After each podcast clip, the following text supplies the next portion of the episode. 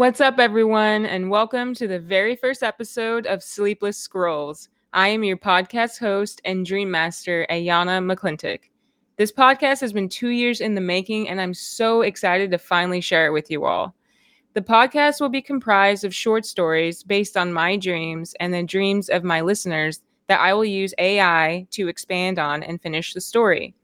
I will also be using the AI Midjourney to create the podcast art based on your dream for each episode. And lastly, I will be using my own intuition and dream analysis training along with AI to interpret your dreams, which I will dive into more on the dream deep dives. I've been writing down my dreams for over 20 years because they usually are very vivid and exciting. And honestly, I love falling asleep into an alternate universe where electricity flows through my hands, I'm fighting zombies, or I generally am talking to dead people. But I can't wait to explore your dreams, and every week we will dive into a new dream. And you can send your dreams into dreammasterscrolls at gmail.com for me to interpret and feature every week. I will have the details in the podcast notes, so just stay tuned. Now that that's out of the way, let's get started with my first dream. This week's dream is titled The Beginning of the End. It was summer vacation. My friends and my brother and I were all on a cruise ship somewhere out on the Mediterranean. We walked into the bar and I could hear Sorry for Party Rockin' by LMFAO playing on the speakers. I asked the bartender for a Captain and Coke and he slides it across the counter.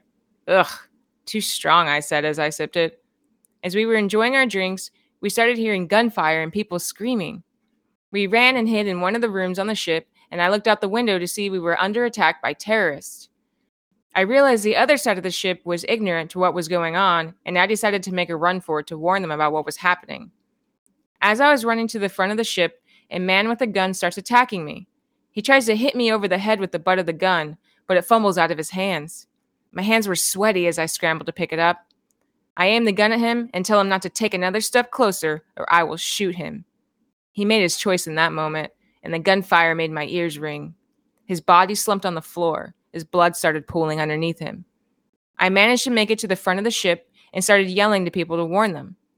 Everyone thought I was playing a prank, so they decided to ignore me. Moments later, I saw a bomb being planted, and at this point, other people started to catch on and notice it too. But by then, it was too late.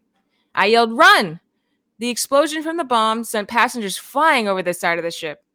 I could feel the heat from it as the shock of it sent me flying backwards into a door. I gathered myself and noticed the ship was starting to sink. I immediately thought of my brother and wondered if he was okay. I made a dash for the dining area to get to his room. The ship started tilting up, and I had to climb over the chairs that were flying at me as they slid across the floor. I made it back to my room and went inside to find my brother was not there. When I tried to leave to go to his room, I realized I was trapped. Somehow the door had locked itself and trapped me inside with its technologically advanced locks. My brother's room was next door to mine, and it had another door that connected to it from the inside. I could hear his screams in the next room over as he wailed out in pain. I used a chair in my room to break through the locked door that connected the rooms together. Once inside, I saw that he had been attacked by three pink alien life form type worms. Was this some sort of tactic used by the terrorists? My brother explained to me that once the worms touched his body, he became weak and couldn't walk anymore. I try to wrangle the worms, and one of them touches me briefly, but I escape with a minor sting. I end up chopping them up with a knife I took out of my brother's bag. More worms seem to be falling into my brother's room through a hole on the ceiling. I tell him we need to go back to my room now. We close the door to his room, and I try to find an alternate escape route. The room starts to fill up with water, and I read on the underside of the mattress that it is an escape pod and find a hidden compartment with a saw inside of it. We climb onto the mattress as it starts floating towards the roof. We use the saw to cut a hole through the ceiling, and when the hole finally opens, it teleports us across the world onto a military installation. At this point, I'm trying to see if any of my other friends teleported here.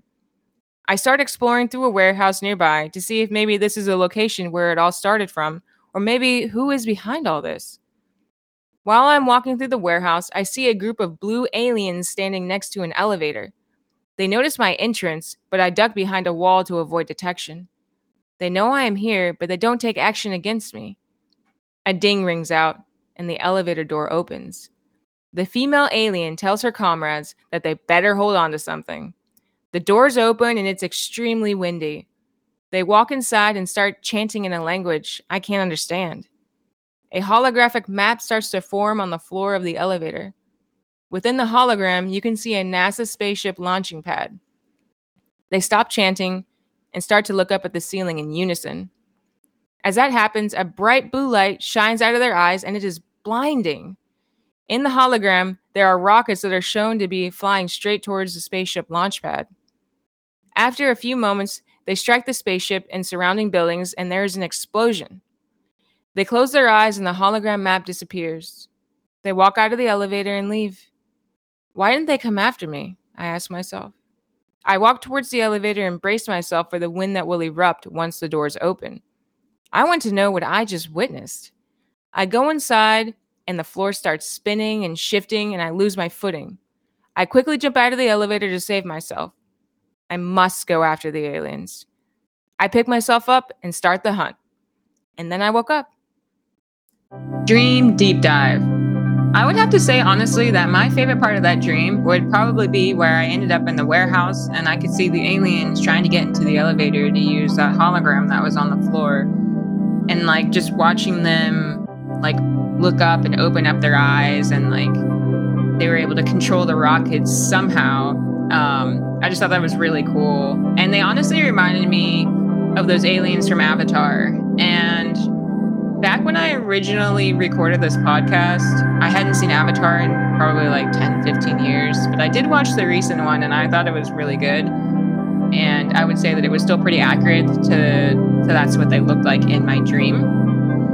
Um, and I thought it was interesting that I was also dreaming about being on a cruise ship because I've never been on a cruise ship but I have seen plenty of movies with them. Um, and I think the way that the, the ship was breaking apart was like a scene out of Titanic when I was having to run and jump over all of the furniture. Because uh, that's when the ship was, you know, splitting in half from the explosion. Um, but yeah, it's really interesting how the brain uses memories and things from so long ago to create different scenes. And um, I'm not really sure what was going on in my life around the time that I know, had this dream. But moving forward, I definitely plan on starting to write down what's going on in my waking life as to when I'm having this dream. So until next week, I hope that you enjoyed this dream and I look forward to having you on the next podcast.